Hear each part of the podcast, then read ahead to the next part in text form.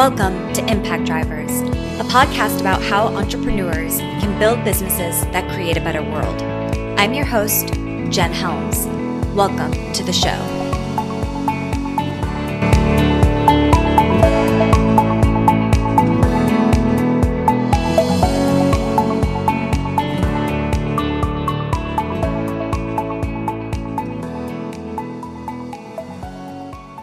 According to the National Assessment of Educational Progress, only 35% of fourth graders in the United States performed at a proficient or better level on the 2019 reading assessment.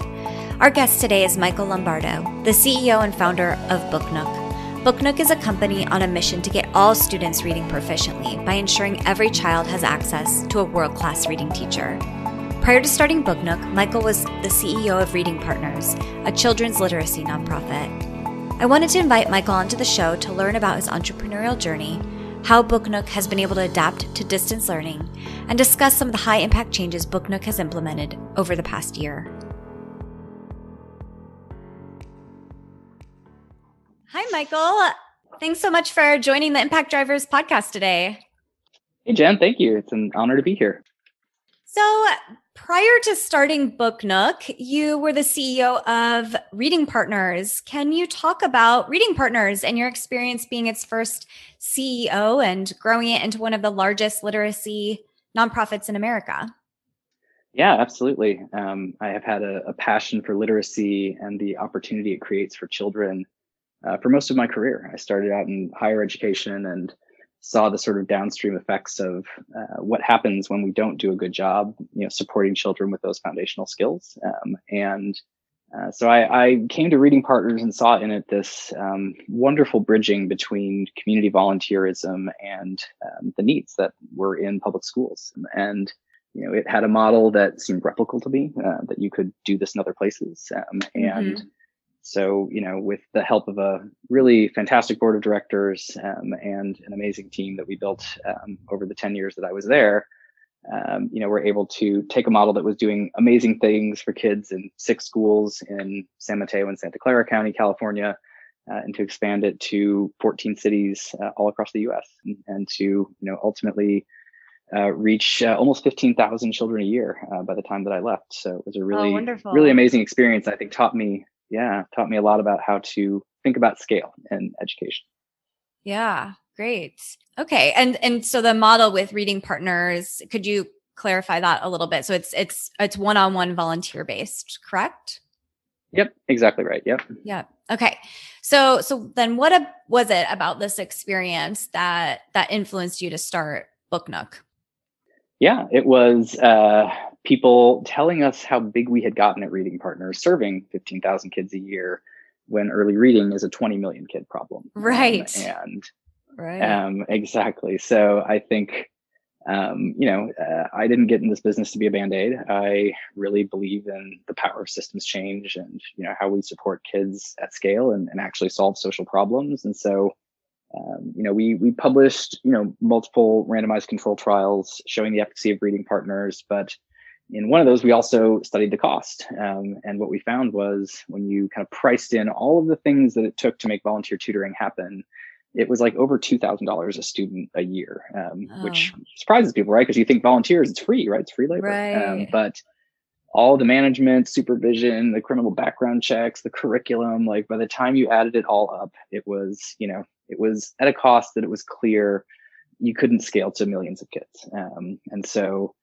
so the thought exercise of BookNook was sort of what if you could have that same impact, um, but not spend you know two thousand dollars a kid? What if you could do it for you know fifty dollars a kid? Um, and what would that have to look like? And so so what that really kind of led me to the sort of aha moment of technology um, and of this idea that you know the the least expensive way we can have impact to kids is to leverage the assets that are already in communities and so instead of coming in and saying we have to go recruit 100 volunteers, what if we could use the families that are already in school? And instead of saying we're going to go hire, you know, a program manager to oversee the program, you know, what if uh, a local nonprofit that's already doing community work could play that role?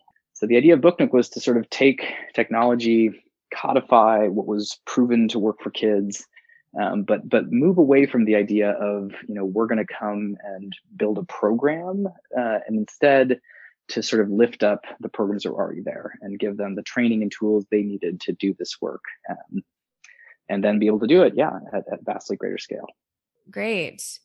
Yeah and i imagine there's some aspects from from reading partner you've tried to bring in like it was designed booknook has been designed for in-person learning correct? Yeah we designed it for in-person although now we do both distance learning and in person um, so we've we've all had to pivot during the pandemic. Right. Um, but yeah, we did. We based it very closely on the reading partners model in kind of the alpha. It was all one-on-one tutoring, um, and it was all face-to-face.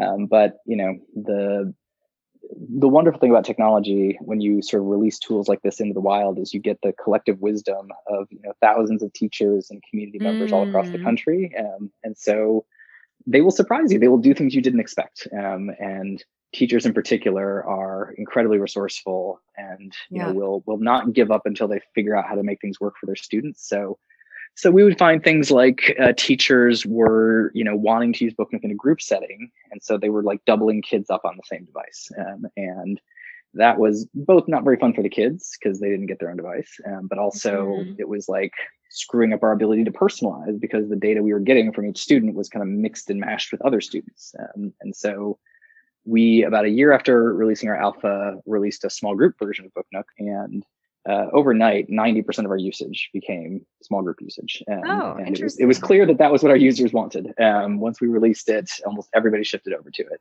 and to our surprise you know we were sort of, of holding our breath uh, expecting that we were going to see a diminishment of results for students in small groups instead of one-on-one mm-hmm. uh, but what we mm-hmm. actually found was the small groups performed better um, students that did small group tutoring showed more reading growth than students who received one-on-one tutoring. Um, and, and we think that's because of, of kind of this peer motivation factor that happens um, that, that kids collaborate and excite each other and mm. um, are more engaged when they're working with a peer. Um, and so, so yeah, so I would say the, the earliest versions of Book Nook, you know, looked very much like reading partners, um, at least in, in kind of structure. We developed our own curriculum and, and IP, but um, but then, you know, over time, as we saw what users were doing um, and listened to what teachers were asking for, um, it, it, evolved to be today now now pretty different. Where you know the vast majority of our usage is small group. We also then found teachers saying, "While I'm doing this small group experience with Booknook, what's the rest of my class doing?" Um, mm. And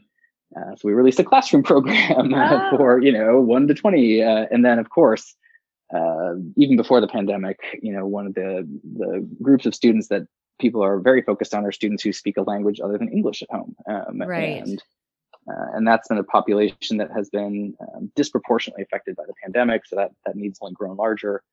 Um, and so, you know, we heard from teachers like this doesn't work for my Spanish speaking students. And so we released a Spanish language program. And so we've tried to, you know, really stay close to the classroom or that local nonprofit that is our partner you know kind of hear from them and observe what they are doing and try to you know continually evolve and iterate and you know sort of make make it better. Um, and the result has been yeah it's just sort of book booknook has you know kind of become its own thing um, yeah.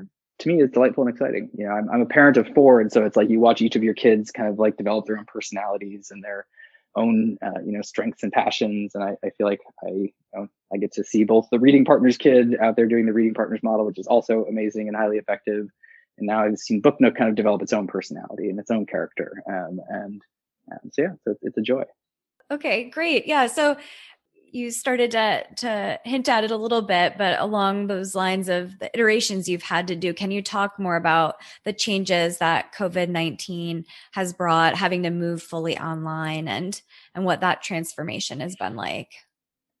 Yeah, absolutely. You know, um, sometimes it's better to be lucky than be good, um, and uh, when coronavirus hit, it, it turned out to be that that some design choices we had made in how we built our app made it work really easily in distance learning, um, even oh, though we had designed it for in-person learning. So, you know, there's a, a function that we use that um, synchronizes the devices so that you know the adult can kind of control what's happening on the student screen, and we can always be kind of doing the same stuff together and collaborating and uh, we very wisely chose to do that over the internet rather than Bluetooth so that the devices didn't have to be near each other for that to work. Um, and so Um, so yeah, so we basically within two weeks um, of you know schools all began to close down, you know that second week of March. Within two weeks, we were fully distance. Uh, we were able to keep about oh, forty oh, percent wow. of our users online. Um, so we did see some losses, mostly because of the really terrible digital divide issues that right. were uh, underreported at first during the pandemic, and then really people came to understand as months wore on. But um,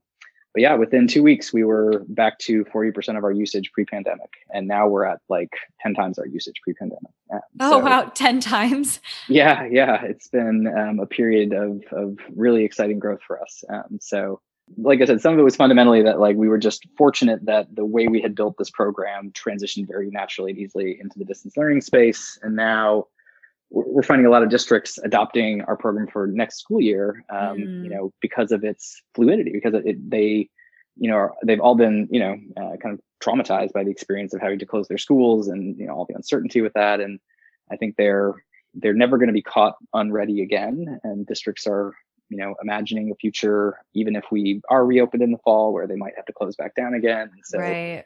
I think tools that can, you know, sort of say, yeah, we can we can do this in either context. Um, and be effective in either context, I think meet a huge need, which is like just giving you know administrators and educators peace of mind that if they start with this program and the unexpected happens, the program can keep going.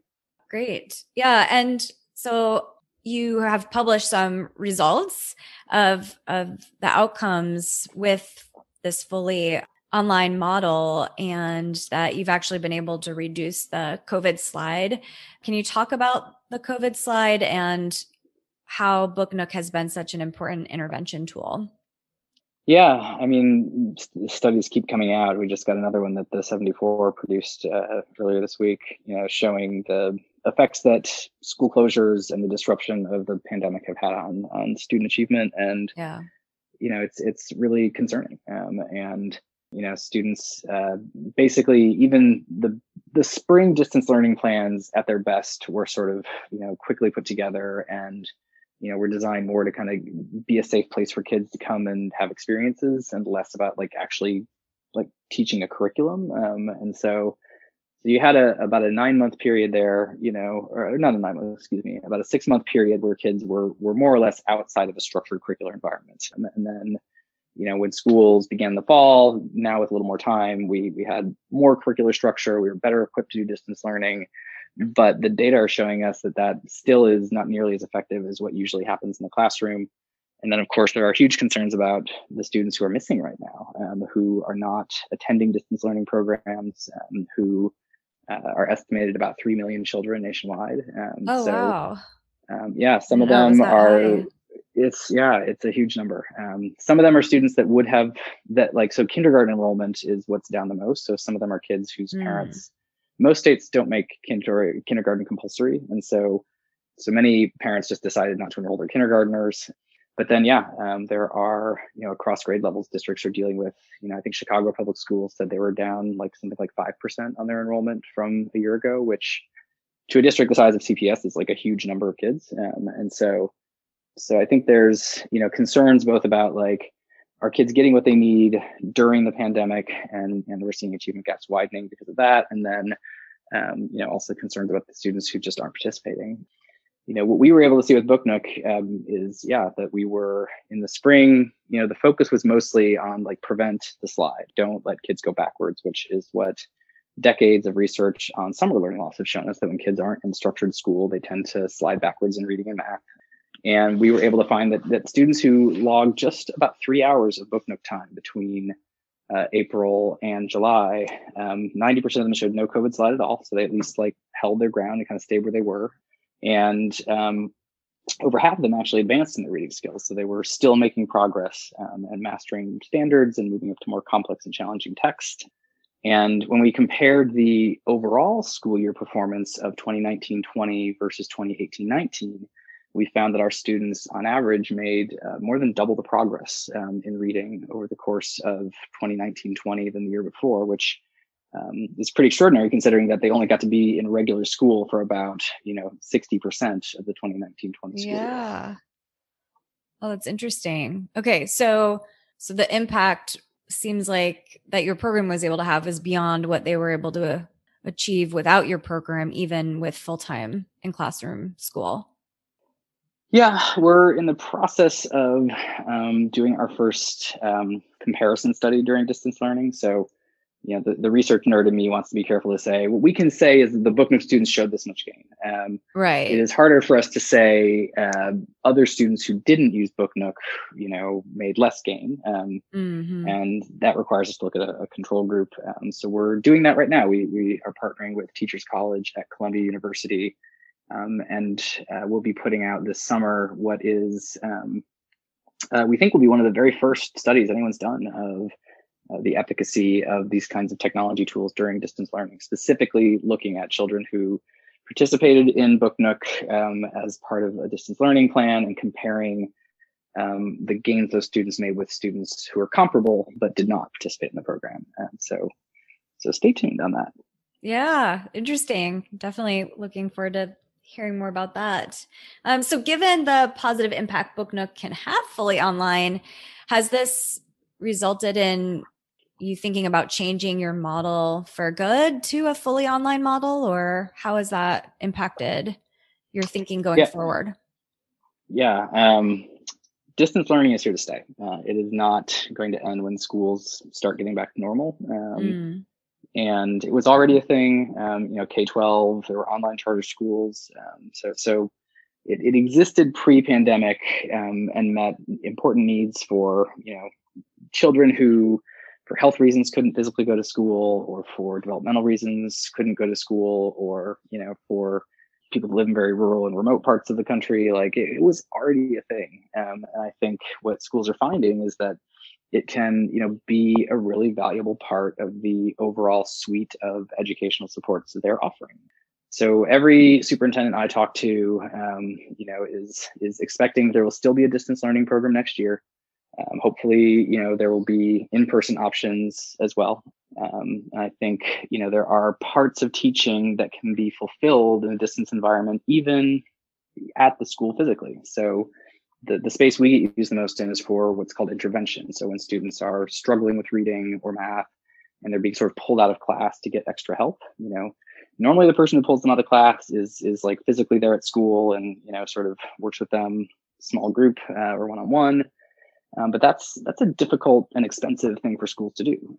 Uh, and so, if instead that same intervention could be delivered by a virtual teacher who is still a trained, credentialed, you know, amazing teacher, but who is working with the student over Zoom, um, you know, we can reduce the cost of that um, by you know a factor of about three, um, and uh, and also make it more flexible and more fluid, so that schools who you know, are trying to coordinate intervention for lots and lots of kids if you only have one interventionist in your building and they've only got eight slots a day that they can do intervention, like it, it just becomes difficult to meet all the different needs of your classroom teachers and your students. And so, mm. so I think things like that, like saying actually, you know, intervention is something to be delivered more and more by remote teaching because we both, you know, save money, make it more flexible, and then we can extend the reach. And we can do this during the after school program. We can do this at home, um, and you know you just get so much more opportunity to connect students with meaningful live teaching if you remove the restriction that that teaching has to be delivered by somebody who's sitting next to that child.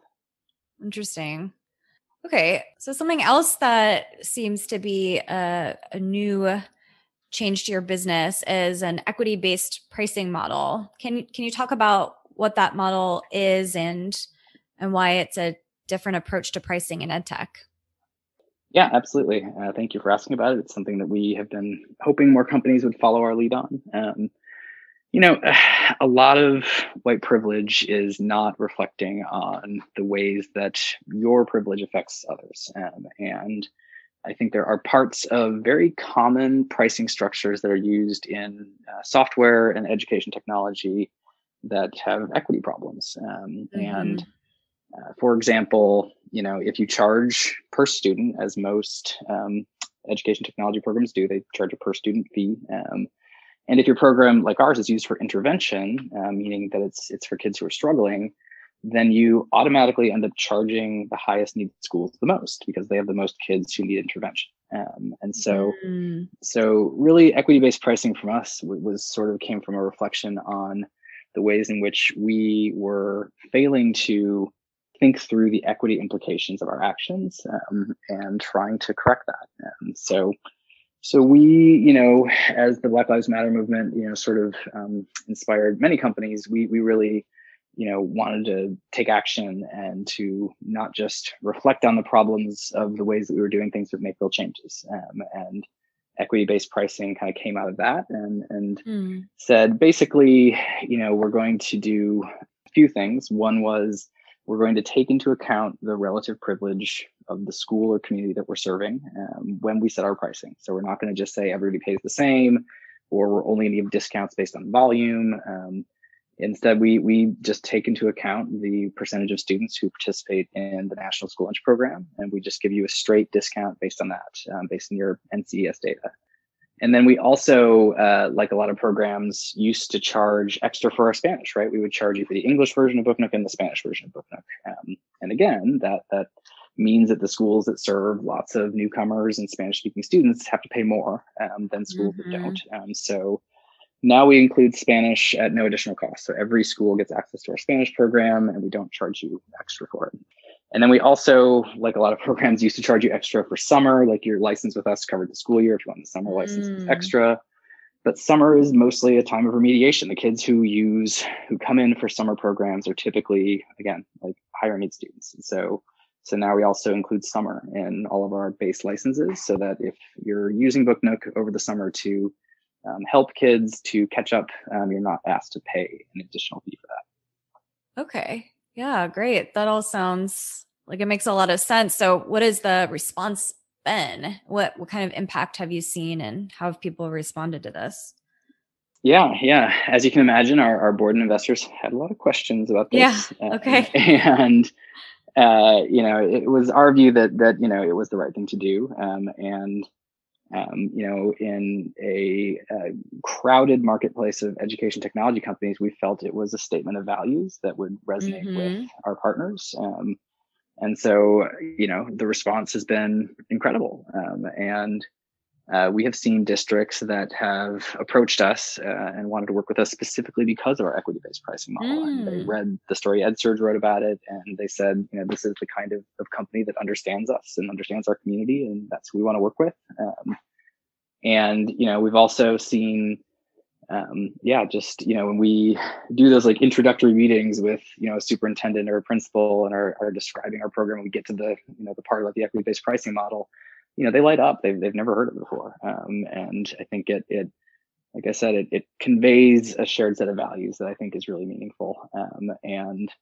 um, so i think you know yeah we, we maybe you know aren't getting as much out of that contract as we could have if we weren't using this pricing structure but um, it's helped us to you know create so many more really vibrant relationships and partnerships with school systems that um, if I had it do over again, I would 100% do it. Um, I think it's been terrific for our business and, you know, has helped us create access to programs that are directly addressing the opportunity gap for many more kids than I think we could have otherwise. Yeah, that's awesome. Well, kudos for you. That sounds like a a change that could have been hard to get through, but makes a lot of sense and can have a big impact.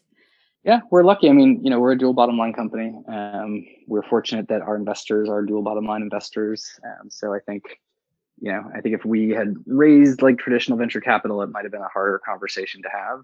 Um, but we're really fortunate that we have investors who get that our company will never just optimize purely for profit, that we will always have uh, a focus on the social good of what we do. And, you know, I, I think a lot of companies say that, um, but you know, like we put our money where our mouth is. Like we really, you know, live that value. Um, and like I said, I, I, hope other companies will will follow that example. Not necessarily doing exactly how we do it, but just reflecting on how you, you know, intersect with vulnerable communities and communities of color, um, and you know, thinking about how um, how you can, you know, come into those relationships mindful of, you know, the privilege that you bring as a technology company that probably is you know populated internally by mostly people that are college educated fairly privileged and like I, I think that awareness is really important and I, I do hope more and more companies are thinking about that. Yeah. And then i also saw that you announced you were providing free back to school access for for teachers. What it what does that include for your company and what has the impact been? Yeah, yeah, we're actually um, now providing free end of the school year access for teachers. Mm. um, you know, uh, but we were just, you know, as you can imagine, and, and this is true, I'm sure most education technology companies, like we were just bombarded with teachers um, looking for tools that could help their students. Um, yeah. And prior to the pandemic, really the only way a teacher would would use BookNook is if their school district had adopted it or their principal had adopted it, and we were a small team. We couldn't like train individual teachers, you know, like we didn't have the automation for them to be able to get, you know, to kind of like do a self-serve type model. Um, so uh, when we saw that coming in from teachers, we made the decision that that again the right thing to do was to figure out how to support those teachers and not to be like, well, tell your principal about this, but to give them a tool they could use. So uh, over the summer, we built a kind of self-serve function at BookNook, so a teacher could go and sign up, could get a BookNook account, could create accounts for their students. Uh, we give them access to the full range of what the app can do. There's no like paywalls or restrictions to it. Mm. Um, and uh, yeah, we launched that in the fall. Um, what we will do is eventually, after some period of time, we will ask teachers to help us, you know, start a conversation with their principal about a school-wide adoption. And all we ask is that they you know make an introduction to their principal and if they do that then we extend the trial for the rest of the school year. So we, we give it to you for free for a while then we ask you to introduce us to your principal and if you do that you get it for free for the rest of the school year. Yeah that makes a lot of sense. So potentially a great a great solution to help teachers now but also can help get you in the door to have a bigger conversation later. Exactly yeah. And and we find that you know the the work that we do in our structured paid program where we come and do PD and we set up, you know, administrator dashboards and work with you to kind of define your goals for the program. Ultimately, that's going to result in, in better outcomes for students than teachers just sort of, you know, organically adopting it on their own. Um, and you, know, you could have two teachers in the same school that are both using BookNook with their kids, but neither of them realizes that they are, and they're missing opportunities to, you know, share experiences and learn from each other. And so, so we do still view the end goal as like let's get the whole school using BookNook, but um, as you pointed out, yeah, we can hopefully kind of get our foot in the door with teachers who find us and want to be early adopters, and then you know we can work with them to talk about how we get the whole school um, to you know to be able to use the program. And and we've had tremendous success with it. You know, we get about like a quarter of the time, um, you know, teacher who initially adopts BookNook on their own is able to get the whole school online, uh, which oh. um, you know we're pretty excited about. Yeah, that's great. Yeah. So, could you talk a little bit more about your investors and just how you know it, it sounds like you have investors that really believe in uh, your mission and and have supported the decisions you've made. What sort of planning did you have have in advance to in in uh, kind of selecting which investors you were okay with bringing on board? And how much has that had pros or cons for you? And what could you share there for others yeah, I mean, um, some companies are fortunate to be able to choose their investors, and some companies are are you know sort of just trying to get funding where they can find it. Right. Um, yeah. You know, uh, if you are in a position where you get to choose your investors, yeah, you know, uh, this is my second company. You know, we've talked about reading partners. Like, if there's one lesson I've learned is that values matter, um, and making sure that your team are all aligned around the values of the company um, is crucial and then similarly making sure your investors are aligned around values. And so so if your investors come in and say you know the, the only thing i care about is how profitable this business is um, if that is not the only thing you as a founder care about then that person might not be a great investor for you. Um, right. and uh, and eventually that that value conflict is going to present itself in business decisions um, so, so when I created BookNook, I, you know, created as a social enterprise. I said, you know, I was fortunate enough to be able to kind of choose my investors in some ways, and so, um, you know, said that I wanted to work with investors who believe, as I do, that dual bottom line companies um, are the future of the social sector, and that this business model that sits sort of in between, you know, straight nonprofits and straight for profits um, is the most scalable business model to address intractable social problems. Um, and I, I really believe that. Um, and so, so yeah, we've been really fortunate that the, the investors that um, have come around the table for BookNook um, share that value um, and invest only in companies that, like us, you know, have a social mission. Um, and if that means, you know, like I said, like when we have decisions like equity-based pricing, I, I think if, if we had gone that like traditional Sand Hill Road route of VC, I, that might have been a much harder conversation. Um, and so I think I, I, always encourage founders, like I said, like early on, you know, even before you maybe even have your your alpha product, like establish the values that the company is about, um, and and then choose your team and choose your investors and make your business choices consistent with those values. And I think that's that's a roadmap not just to building great businesses, but hopefully to greater personal happiness for you as a founder too. Yeah, I like that. Great. And so, having led a nonprofit and now leading a social enterprise, what differences have been most challenging or surprising between the two?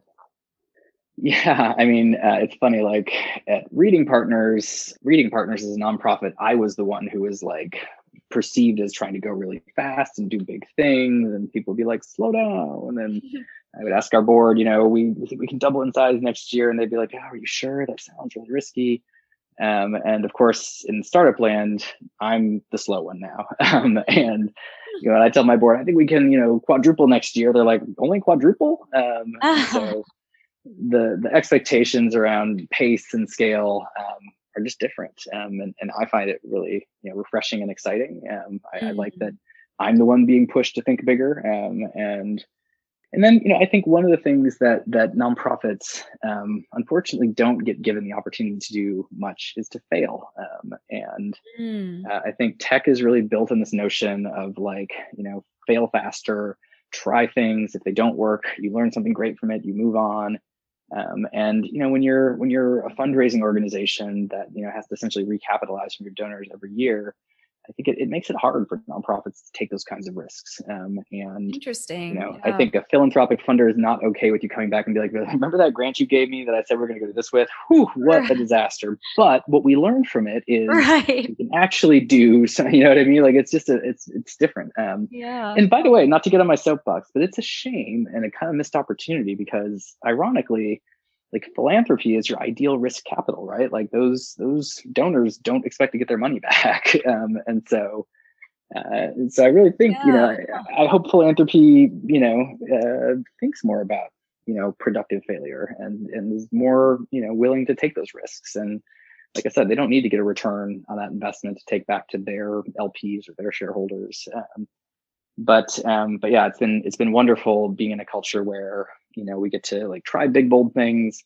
And if we fail it's you know i wouldn't say it's celebrated but i would say you know if you fail but you learn something from it that's not viewed as like therefore it was a waste. Um, and so I, I value that too. It's definitely enabled us to do like i was describing some of this iteration and evolution of what book nook is was that we we had the freedom to fail. Um, and i think that was really important.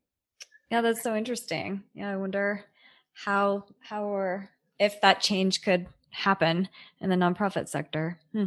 Yeah, uh, if you have any very wealthy philanthropists who like listen to your podcast, Jen, um, they will they'll hear this. there you go. All right, so I'd love to hear what's next for Book Nook. It sounds like you've seen a lot of growth. How do you envision the company's continued development over the next five years, let's say? Yeah, um, you know there are um, as you may have seen, there's a tremendous energy right now around tutoring as a response to the pandemic. And mm-hmm. we're seeing states legislating and appropriating, the federal government, as part of the Biden stimulus, is engaging. Um, you know, there is a really exciting kind of convergence of things where this idea that like supplemental instruction for kids outside of school, um, or maybe even at school, but coordinated with school, is um, a really crucial part of how we respond to the pandemic. Um, and uh, we are fortunate, again, better to be lucky than be good, that we had already begun developing a program where we can do just that. We piloted last summer in Oakland. We've expanded it now to uh, six states. Um, and, uh, you know, I think a lot of the next five years for us is like taking advantage of this, you know, stars kind of aligning around tutoring to not just do a tremendous amount of good for kids by providing you know impactful high dose tutoring um, but but i hope actually going one step further and creating an expectation in public education of universal free access to tutoring um, and that uh, it should not work how it works today which is that if your child is struggling with reading and you are a wealthy privileged person you take them down to kumon or sylvan and pay 80 bucks an hour and your kid gets taken care of um, Right. And if you aren't someone who can afford that, too bad. Um, Mm-hmm. I, I, think it has to be something that is provided with the same sort of universal universal access as public education itself. Um, and uh, kids should have a right to remediation. Um, and uh, I think that you know what, what I think we can achieve at Book Nook is to fundamentally change that narrative over the next five years to the point where um, it just becomes something that schools are expected to provide um, and are funded to provide. Um, and so, mm. so we are betting big on, um, you know, both continue to grow what we do, supporting classroom teachers and you know, core instruction, but we are betting big on tutoring um, and seeing it as probably the the straightest line we have towards, you know, both having huge impact for kids and then also, you know, taking advantage of the opportunity that the pandemic has created to maybe actually make some progress with um, you know the structures of public education and to get them to a more equitable place where they serve all students well. Yeah, awesome. Well, I look forward to following that progress, Michael. Thank you so much for joining the podcast today, and I appreciate your time. Yeah, my pleasure, Jen. Thanks for having me.